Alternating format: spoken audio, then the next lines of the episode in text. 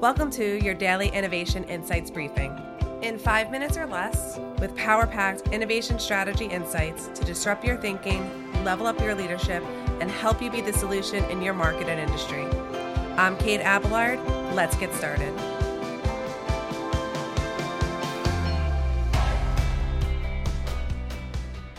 Today is Monday. Welcome, innovative entrepreneurs and leaders.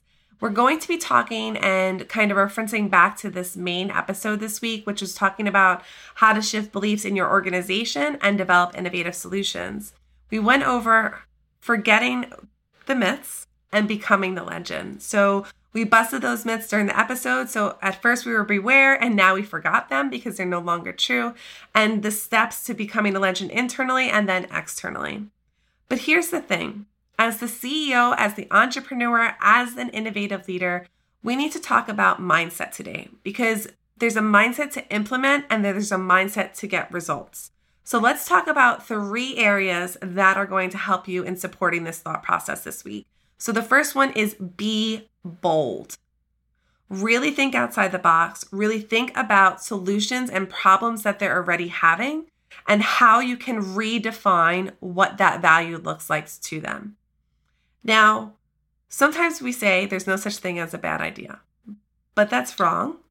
But the mindset to creating great ideas is to really and truly understand what they need and be very targeted about the new value that you're providing. As long as we start with those two guidelines in our mindset this week, we will be solid. The second area that I want you to understand is don't analyze the whole, focus on the parts. So when we analyze the whole, sometimes there's a whole lot of data. you like what I did there? And I know that if you're working with us and you've been following us, you've been hearing about industry distillations and knowledge distillations.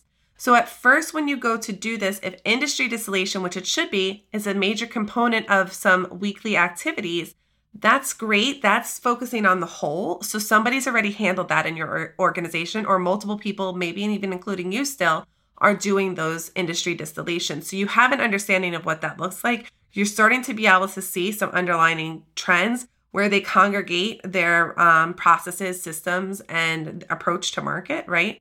Um, but what I want you to do when we're talking about how to shift beliefs in the organization and how to develop innovative solutions is focus on the parts, right? Go more granular because what you're doing is when you're involving your team member to begin with, even if you have some type of um, incubator inside, some of our clients already have that as incubators inside of their organizations you still need to, at this point, to involve everybody in your organization because we're shifting organizational behaviors to affect culture.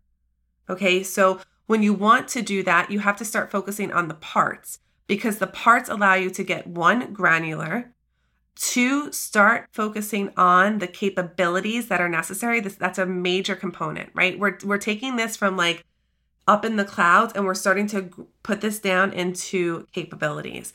And then the next part of focusing on uh, the next part of focusing on the parts is that it's going to allow you to start seeing some patterns. And we're going to definitely talk about that later this week, but when you start focusing on the parts instead of the whole, you're going to start realizing patterns a lot quicker and you're going to be able to start thinking critically and analytically about what those patterns mean.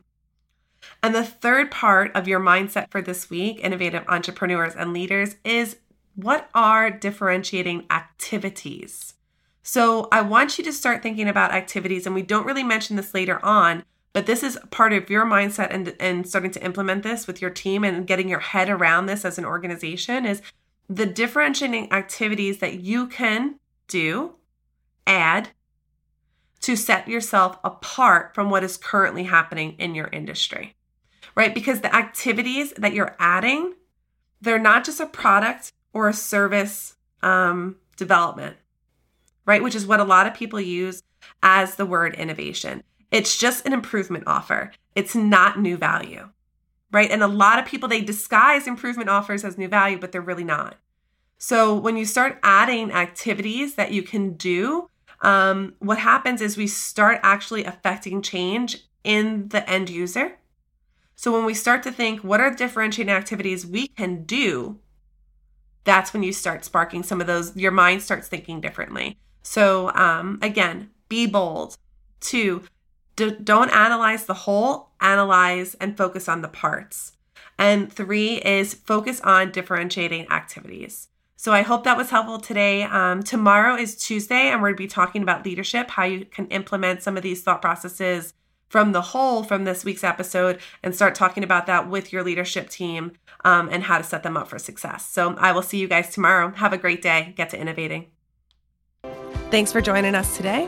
And as always, if you'd like to join us in our free Facebook group, come on over to the Tribe of Innovative Entrepreneurs and join us for our weekly trainings. Have a great day.